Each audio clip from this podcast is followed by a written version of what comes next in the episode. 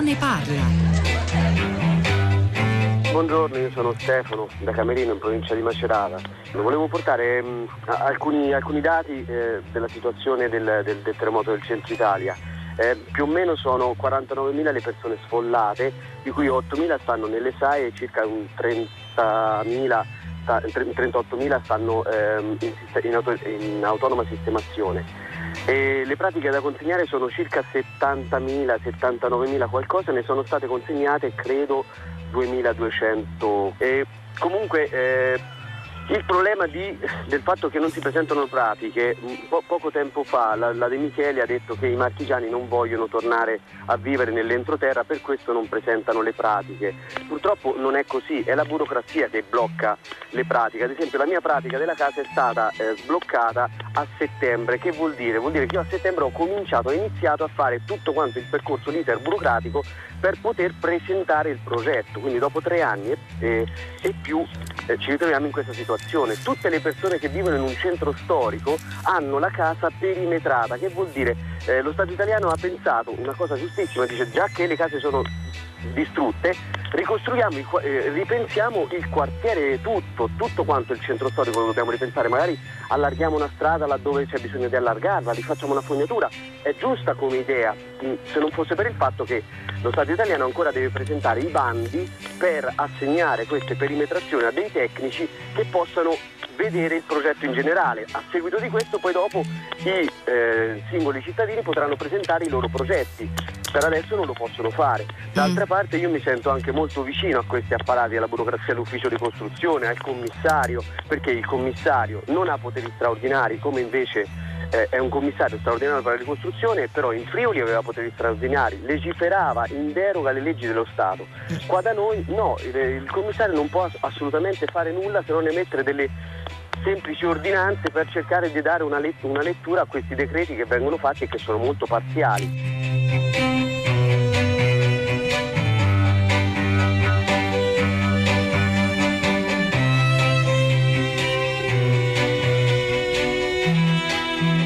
Sono le 10, 3 minuti e 15 secondi. Una buona giornata da Pietro del Soldà. Benvenuti a tutta la città ne parla. Allora, questa mattina, filo diretto di prima pagina, tra molte telefonate a commento delle notizie di prima pagina di politica italiana in primo luogo, le dimissioni di Di Maio da capo politico dei 5 Stelle, quelle di respiro internazionale che hanno occupato l'attenzione dei nostri ascoltatori, è arrivata questa chiamata, a nostro avviso molto molto importante perché ci permette di continuare un racconto che noi qui a Radio 3 stiamo ininterrottamente svolgendo svolgendo, insomma, ininterrotta sicuramente la nostra attenzione del centro Italia dopo il terremoto cominciato, lo ricorderete, quella terribile notte del 24 agosto del 2016 che rase il suolo a Matrice causando più di 200 vittime e continuò con una serie di scosse che arrivarono fino all'anno successivo, al gennaio del 2017, coinvolgendo soprattutto tre regioni, cioè Lazio, Marche ed Abruzzo. La telefonata di Stefano da Macerata è particolarmente importante perché lui, come ha poi spiegato, eh, non è soltanto soltanto un esperto di terremoto, ma quelle cose che avete sentito ora nella nostra sigla, lui le sa perché è egli stesso uno sfollato, uno di quei 49.000 che non sono più potuti tornare nella propria casa dopo oh, il terremoto, sono passati oltre tre anni, che affronta con molta consapevolezza, come molti, eh, le difficoltà oggettive della ricostruzione, l'abbiamo sentito, non accusare direttamente nessuno, non indicare un capo espiatorio per le lentezze eh, della burocrazia, per la farraginosità della ricostruzione di territori che sono molto vasti, molto eterogenei, che si stendono in zone di montagna, cittadine e certo poi c'è la conseguenza reale, enorme, economica, sociale, psicologica di queste migliaia di persone che non possono più tornare in territori, peraltro già prima del terremoto, in alcuni casi minacciati da un progressivo spopolamento, soprattutto i borghi appenninici più remoti. C'è molto questa mattina da chiedere, tornare in qualche modo a fare il punto, capire come stanno queste persone, dar loro voce, lo faremo, lo faremo grazie anche ai nostri messaggi, ai vostri messaggi al 335 5634 296 che è il nostro numero, scriveteci via sms, via whatsapp, se avete testimonianze, esperienze, commenti da fare, useremo questi messaggi, li gireremo ai nostri ospiti che sono e andiamo subito di nuovo delle Marche, iniziamo di nuovo da lì, dalla regione di Stefano, ascoltando la voce di Silvia Sorano. Buongiorno e benvenuta. Buongiorno a voi. Eh, lei lavora nell'ambito del, dei servizi sociali per i terremotati, originaria di Visso. Devo dire, ha colpito uh, moltissimo, un, ci ha colpito un video che lei ha condiviso sulla sua pagina Facebook che racconta come è Visso tre anni dopo il sisma. Siamo in provincia di Macerata, un, davvero un paese fantasma. C'è un video con, girato con un, evidentemente credo con un drone che fa davvero paura. Sembra una città dopo un bombardamento, non c'è anima viva e questo dobbiamo capire mm, se è inevitabile, se si può fare qualcosa. Eh, insomma, molte domande. Flavia Giambotti, buongiorno. No, Giombetti, chiedo scusa, problema con le vocali questa mattina. Buongiorno e benvenuta. Salve, buongiorno. Presidente del Comitato 30 Ottobre di Tolentino, che fa parte di un coordinamento più ampio per il terremoto centro Italia. Allora, Silvia Sorana, Sorano, cominciamo da lei, cominciamo da, da Visso innanzitutto, da quello che quel terribile video racconta e poi ci dica un po' se si ritrova nelle parole che ha sentito di Stefano da Macerata.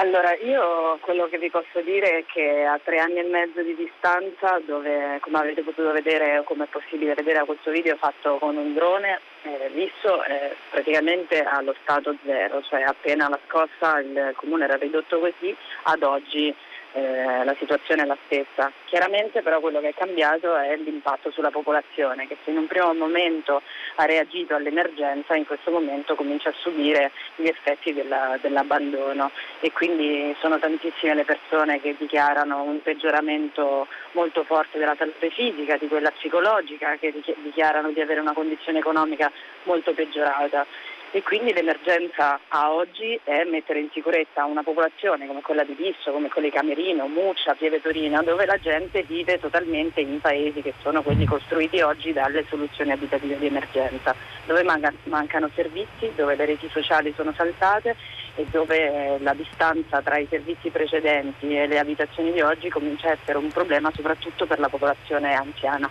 Cosa significa?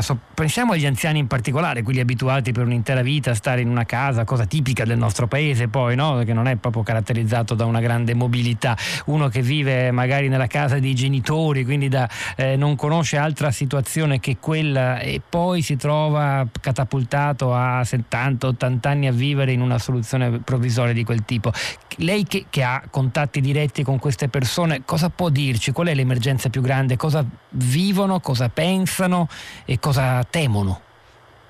Temono, temono, perché il tempo glielo dice di non poter tornare mai alle proprie abitazioni e chi ha fatto questo pensiero chiaramente eh, richiede per se stesso oggi una qualità della vita che sia almeno simile a quella precedente, quindi poter uscire di casa, fare la spesa in autonomia, poter raggiungere il medico di base, poter avere dei trasporti che possano alleviare queste distanze, perché quello che sta succedendo in queste aree SAE è che essendosi spostati i paesi nelle aree al di fuori delle zone rosse, la distanza per, eh, da percorrere a volte anche di 7-8 km e persone che prima scendevano dalla casa e avevano sotto nella piazza i negozi e tutti i servizi oggi si trovano a dover eh, eh avere necessità di taxi sociali, di navette, bus navette, a volte poi non adeguati a persone non eh, perfettamente diciamo, autosufficienti.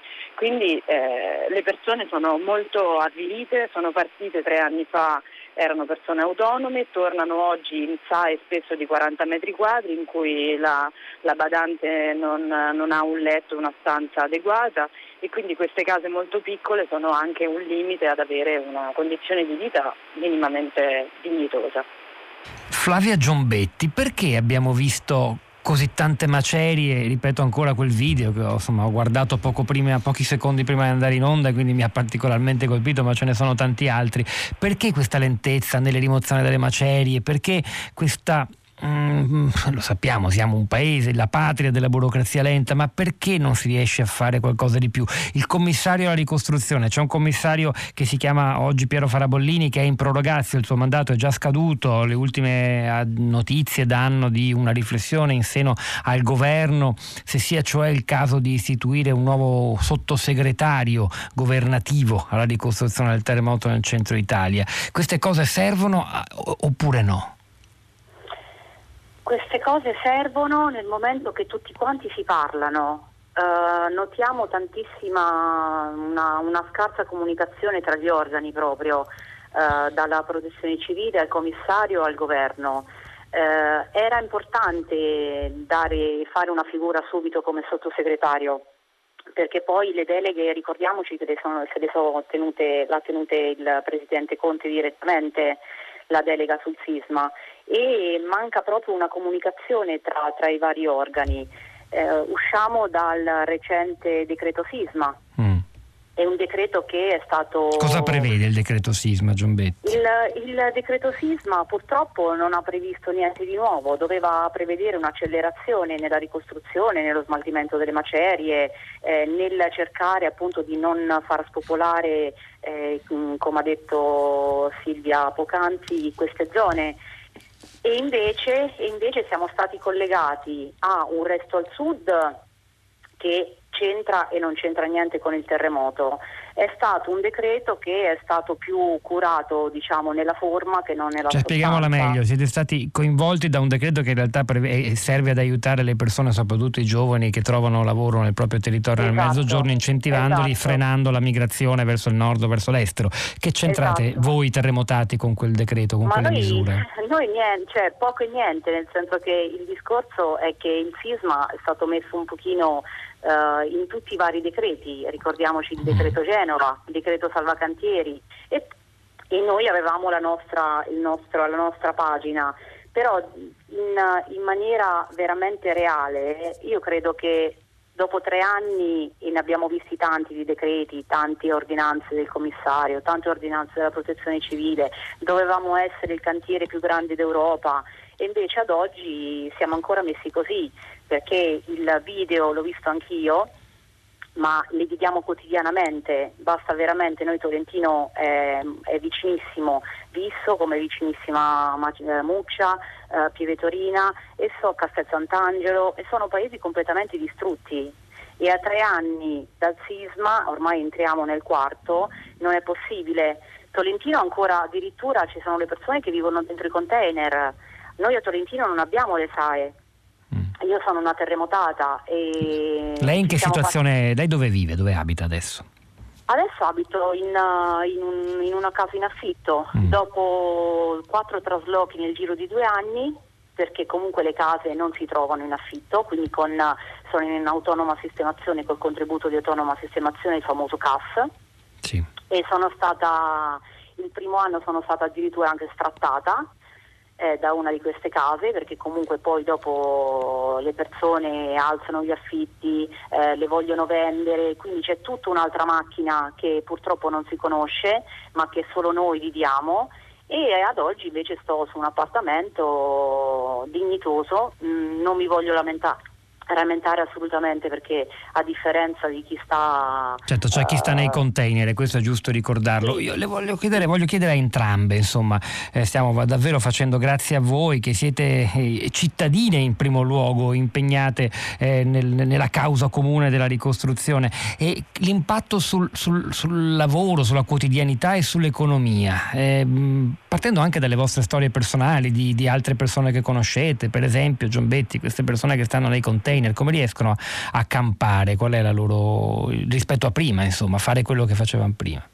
Purtroppo mh, è una realtà tristissima perché ci sono persone anziane e basta guardarle negli occhi perché sono occhi spenti, occhi che non parlano più, persone di 80 anni, 85, addirittura c'è una signora di 93 anni e vivono in pochissimi metri quadrati, con i bagni in comune, le mense in comune, e credo che nel 2020 una situazione del genere e una vita almeno dignitosa queste persone ce la devono avere, mm.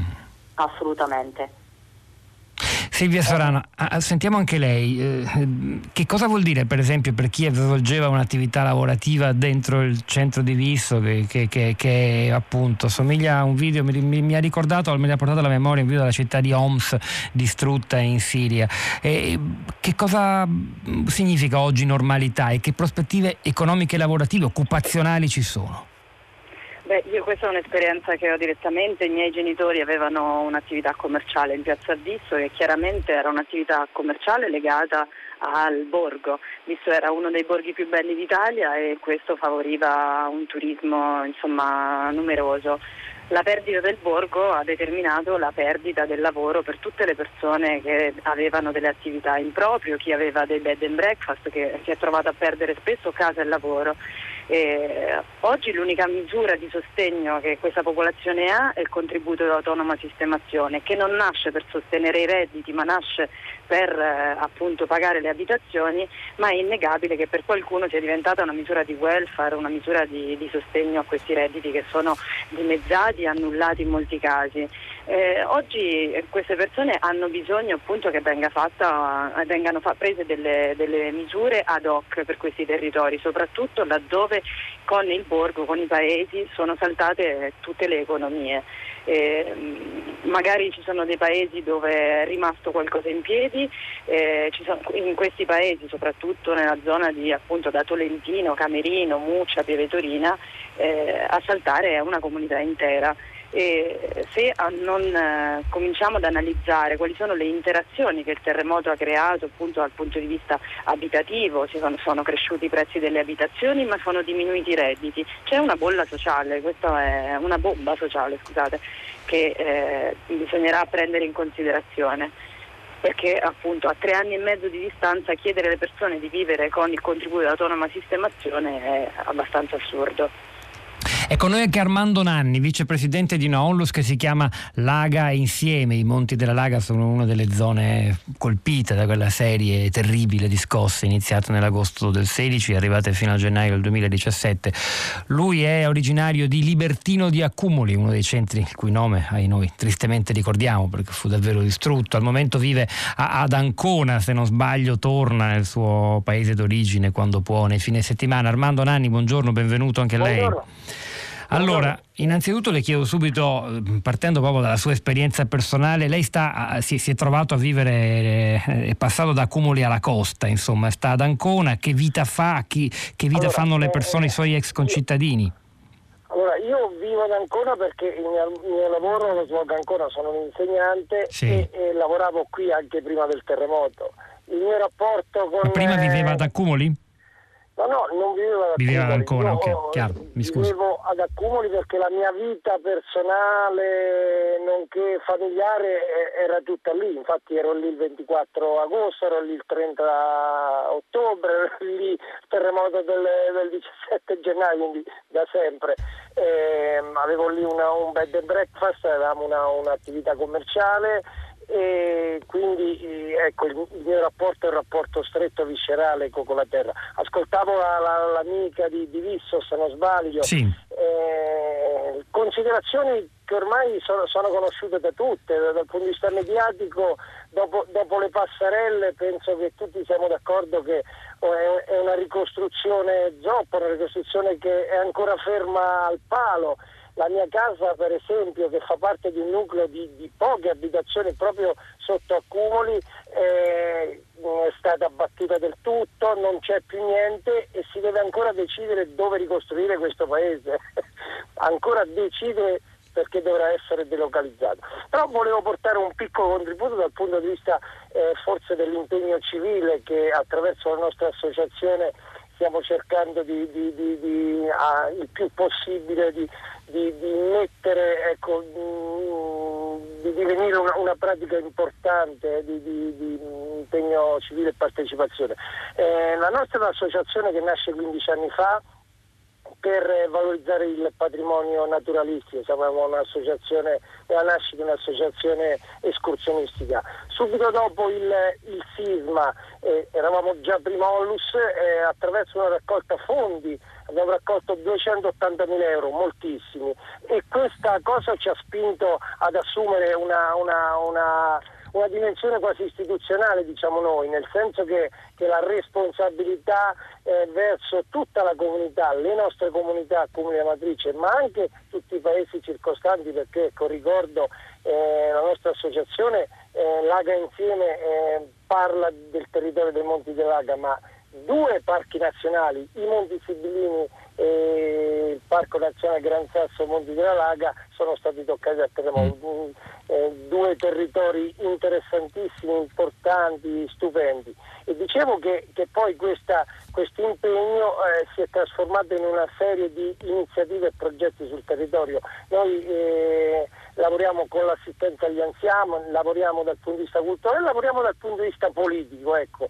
Interventi poi l'hanno messo l'intervento, lo metteva in rilievo. Politico vuol dire che noi come comunità non possiamo non interessarci del futuro delle, del, dei nostri territori. I territori eh, vivono un, un, dramma dal punto di vista dello spopolamento, vivono un dramma dal punto di vista economico, come ricordava la mia amica, e quindi questa visione che dall'alto manca assolutamente, e non soltanto perché, perché la ricostruzione non è avviata e quindi non si potrà vivere nei nostri territori, tra un po' ecco, sempre più persone forse l'abbandoneranno che questa visione non prende in esame quali sono le risorse più importanti di questi territori. Noi pensiamo che eh, il, il, i territori del cratere, i paesi del cratere, i 150 comuni circa, non siano soltanto luoghi terremotati da ricostruire, paesi da ricostruire, mm. Ma noi riteniamo che questo sia uno dei territori italiani più importanti dal punto di vista del patrimonio culturale e naturalistico.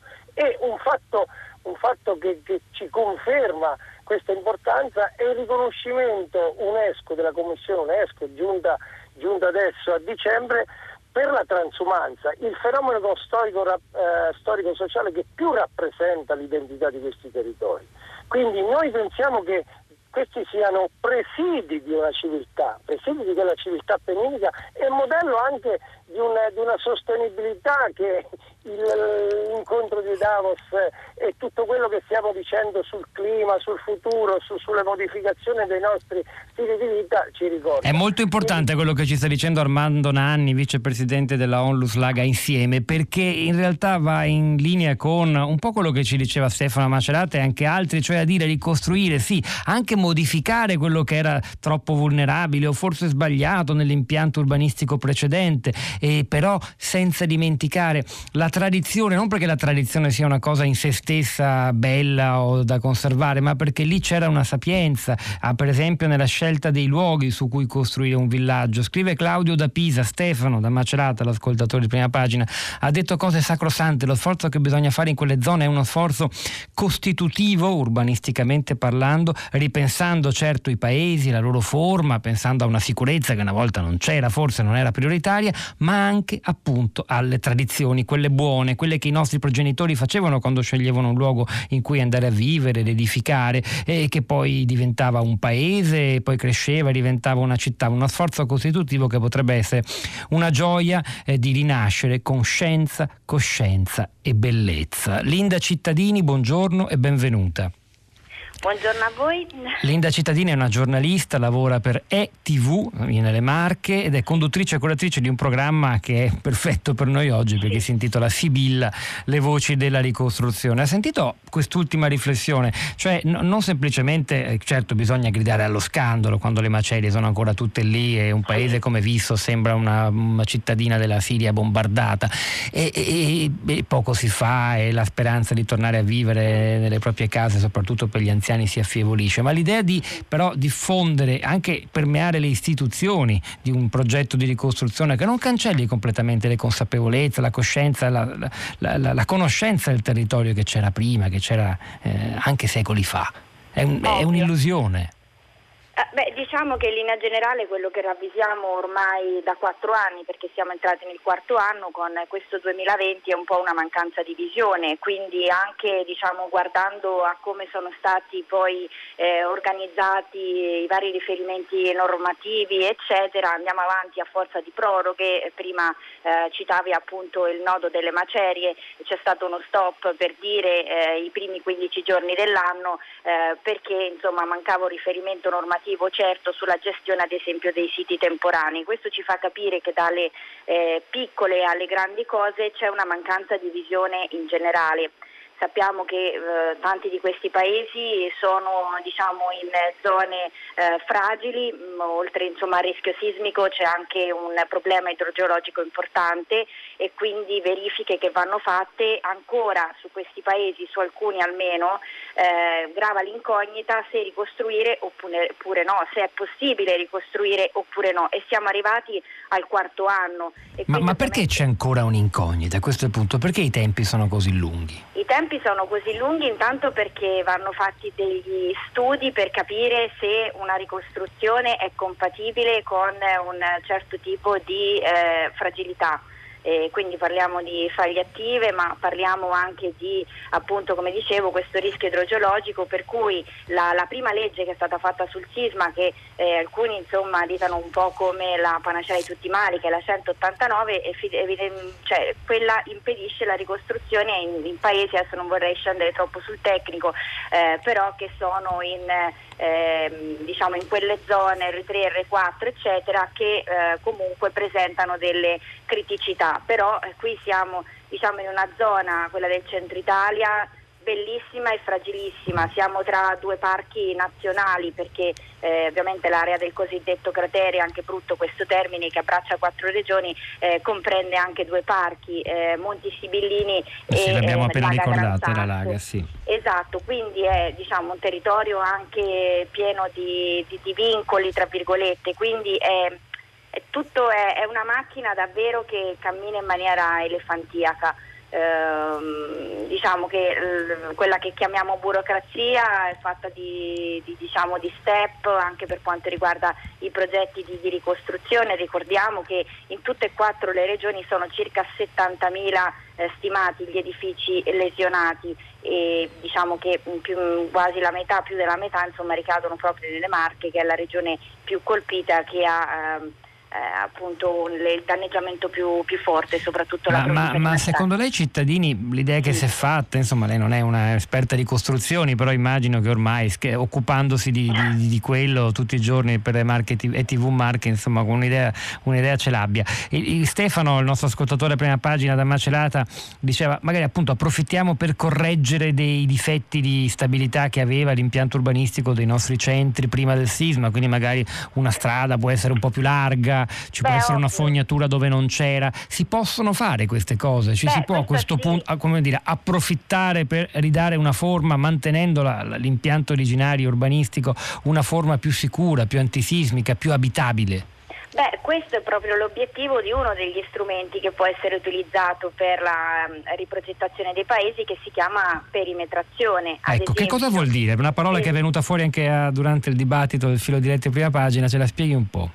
Esatto, si, si, tratta sostanzialmente di uno strumento che deve essere adottato dai comuni qualora insomma, volessero adottarlo, ci sono diversi comuni insomma, che l'hanno fatto, proprio per eh, riprogettare da, da capo eh, paesi o porzioni di paesi, frazioni, quindi parliamo praticamente da, dalle fognature fino ai pali della luce e questo consente urbanisticamente anche di eh, ricostruire il paese ovviamente mantenendo no, eh, diciamo, il genius loci di, di, ogni, di, ogni, luogo e quindi recuperando un po' la storia e quella che era la storia che, veniva, che è stata vissuta da, dalle persone in quei luoghi. Ad esempio c'è diciamo, già è avviato questo progetto per Castel Sant'Angelo sul che è un eh, piccolo comune che si trova a cavallo tra le Marche e l'Umbria e che ha già affidato la gara peraltro ad, a un pool insomma, di progettazione anche abbastanza prestigioso,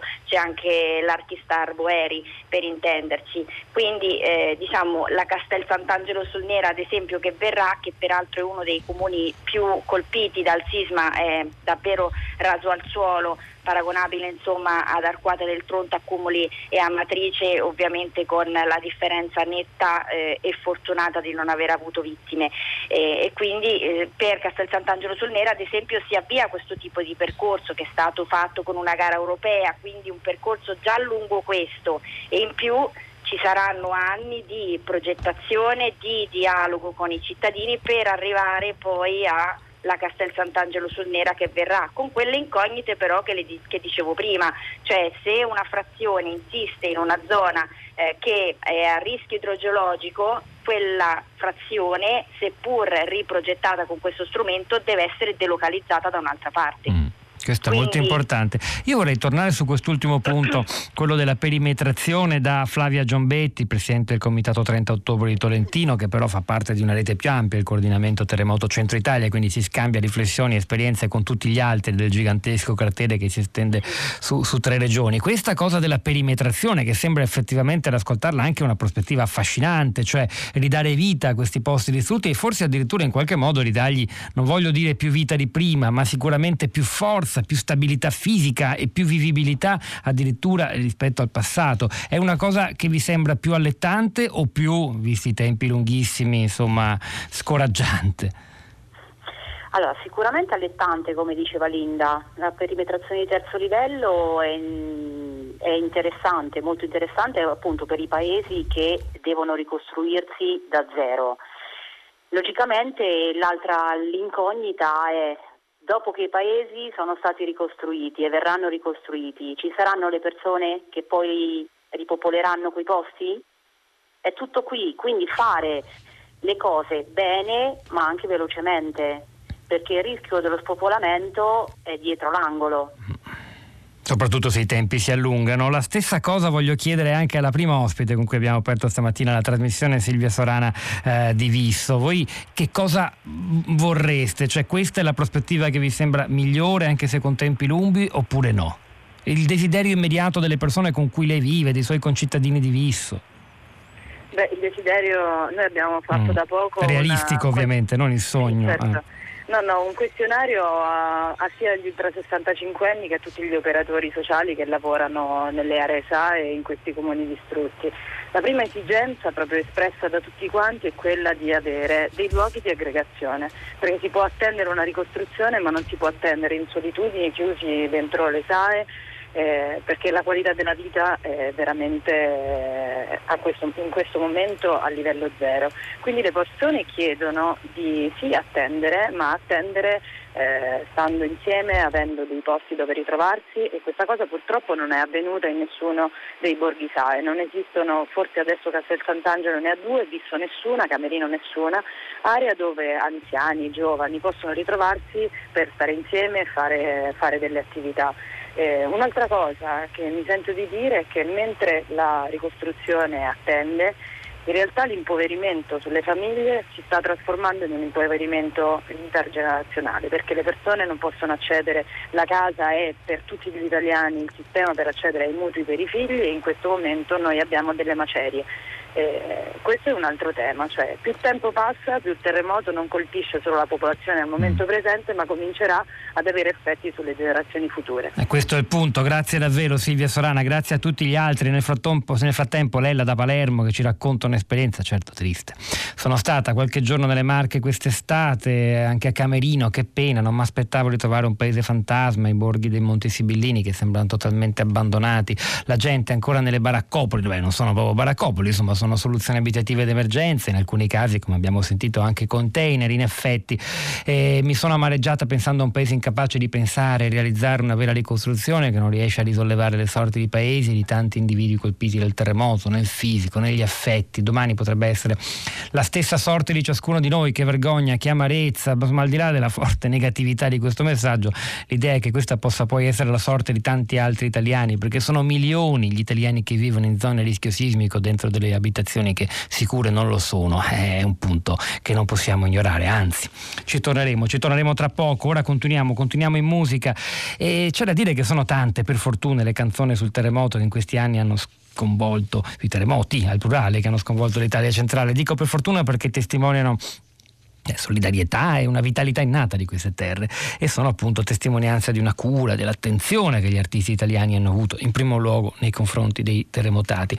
Noi oggi però abbiamo scelto un cantautore meno conosciuto dei più famosi, eh, di Macerata, Valerio La Fontana, in arte Steak, che eh, proprio a un mese dal terremoto ha trasformato il dolore in un inno alla rinascita, così ha detto lui e speriamo che sia davvero così ancora. Insieme a Steak, un altro artista marchigiano, Simone Cesaro, in eh, in arte White Soldier, ascoltiamolo insieme in Se non hai.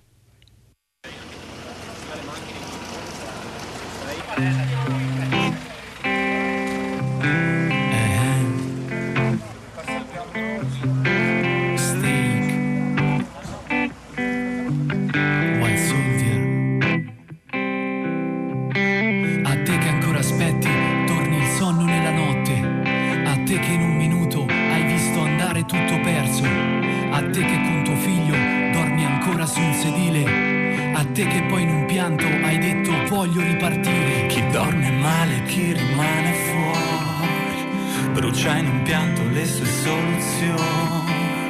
Come mai? Proprio noi.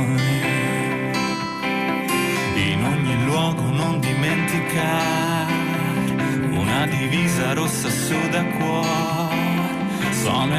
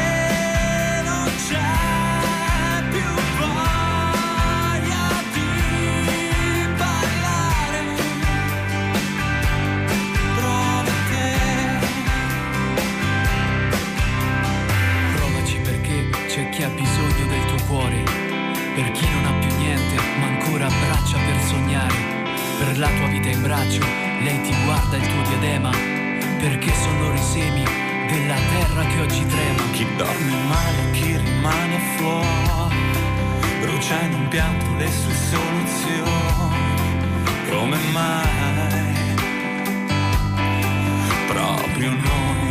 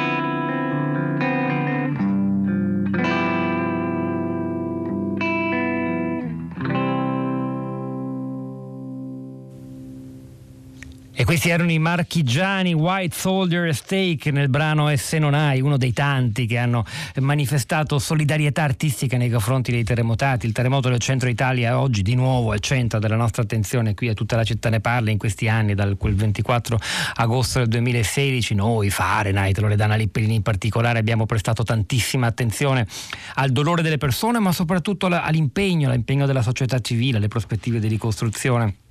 E poi c'è un altro discorso da fare, penso alle tantissime puntate dedicate da Radio Trescenza alla comprensione del rischio, alla sismicità del nostro territorio, alla nostra capacità di reagire, di renderci eh, più sicuri nelle nostre case, nei nostri luoghi di lavoro. E infatti questo è uno degli elementi che affiorano dai messaggi che ci stanno arrivando. Per esempio Claudia scrive c'è una carta di pericolosità sismica che non funziona, dice lei, perché considera il terremoto casuale e non un evento che abbia un ritorno, il che significa non evidenziare le future zone a rischio, non avere modo di prevenire. In Italia ci sono zone dove il sisma eh, non avviene da, da centinaia d'anni e la carta di pericolosità non lo segnala perché non tiene conto del ritorno. Allora, noi abbiamo finalmente raggiunto al telefono un protagonista fondamentale di tutta questa storia che è il eh, commissario della ricostruzione Piero Farabollini. Buongiorno e benvenuto Farabollini Buongiorno. e grazie della sua disponibilità. È un geologo di formazione.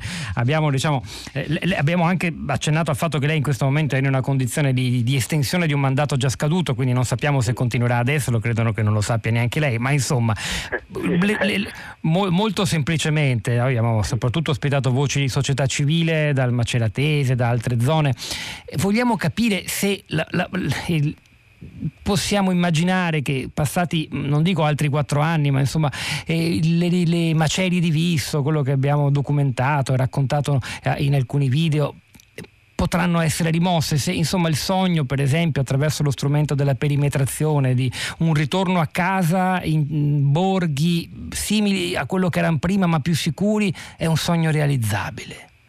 Assolutamente sì, noi abbiamo cercato di mettere in campo proprio quelle azioni che permettano di dire eh, io eh, ritorno nella mia casa e la mia casa è sicura, per cui non ho da temere nulla per un prossimo evento sismico. È ovvio che la procedura è abbastanza articolata perché si passa attraverso, appunto, lei diceva, le perimetrazioni, la necessità del spostare le macerie, eh, proprio in, eh, la settimana scorsa, eh, visto il decreto legge 189 che imponeva la eh, diciamo, eh, chiusura delle attività per la rimozione delle macerie pubbliche, stiamo parlando di macerie pubbliche, eh, entro, e l'utilizzo di siti di stoccaggio temporaneo entro il 31-12-2019, eh, io con un atto di responsabilità ho eh, inviato una lettera alle regioni estendendo la possibilità dell'utilizzo di questi siti di stoccaggio temporaneo in modo tale che le macerie che ancora non sono state portate via, le regioni le possano portare nei siti individuati nel primo piano di gestione nel momento dell'emergenza, in modo tale che la rimozione possa continuare senza soluzioni di continuità, per cui senza interruzione. Eh, ovviamente questo serve anche per dare attuazione a quelle perimetrazioni dove già sono stati individuati, ci sono comuni che stanno già partendo mm. con i piani attuativi, per cui eh, è vero che sono passati tre anni, ma sono tre anni che ovviamente ha richiesto anche eh, di mettere in atto una serie di procedure di cui una norma che è la 100 89 inizialmente pensata per un contesto completamente differente rispetto a quello attuale si è trovata a dover poi dove, eh, dare delle risposte immediate. E questo viene fatto attraverso le ordinanze, vengono declinate attraverso le ordinanze. Ci sono finora quasi 90 ordinanze, ricordo che l'Emilia Romagna sono arrivate a 500 ordinanze attualmente e addirittura con eh, il eh, decreto eh, mille proroghe è stato presentato un emendamento per estendere ulteriormente lo stato di emergenza dell'Emilia Romagna. Per cui eh, ci dobbiamo rendere conto che questo terremoto che ha coinvolto 138 comuni all'interno del cratere e ulteriori 291 comuni fuori del cratere che hanno segnalato danni per un'estensione totale di circa 8.000 km quadrati per circa l'80% del territorio delle quattro regioni con segnalazioni di danno, non può essere considerato un terremoto come è stato il terremoto dell'Emilia Romagna o del 97, cioè, questo è un terremoto estremamente delicato e importante che vede una straordinarietà di eventi è necessario operare attraverso e che ha colpito una diciamo, zona, mi permetto di aggiungere, commissario Farabollini, particolarmente eterogenea al proprio interno, il che, impl- che implica necessariamente risposte non univoche rispetto alle esigenze di vari territori. Grazie davvero. Noi ora ci fermiamo per il GR3 L'Onda Verde, a tra poco per le vostre voci, i vostri commenti sui... Tutta la città ne parla terremoto dice una cosa, La vita è precaria. Noi dobbiamo imparare da questo, invece non ci ha insegnato niente. La vita è precaria, possiamo morire adesso. Che dobbiamo imparare da questo? Amarci, volerci bene, proteggerci, aiutarci gli uni con gli altri e pensare a fare del bene, perché il giorno in cui renderemo la nostra anima dovremo chiedere e giustificare le nostre azioni. Preparare la valigia. Che ci si mette dentro una valigia? Quella valigia dovrebbe essere dovrebbe essere vuota. Dentro non ci deve essere niente, solo le nostre azioni. Meditate. Questo era un cortometraggio che fa parte di una serie di nove che si chiama Storie dell'Appennino, presentato alla quattordicesima edizione del Corto Dorico Film Festival.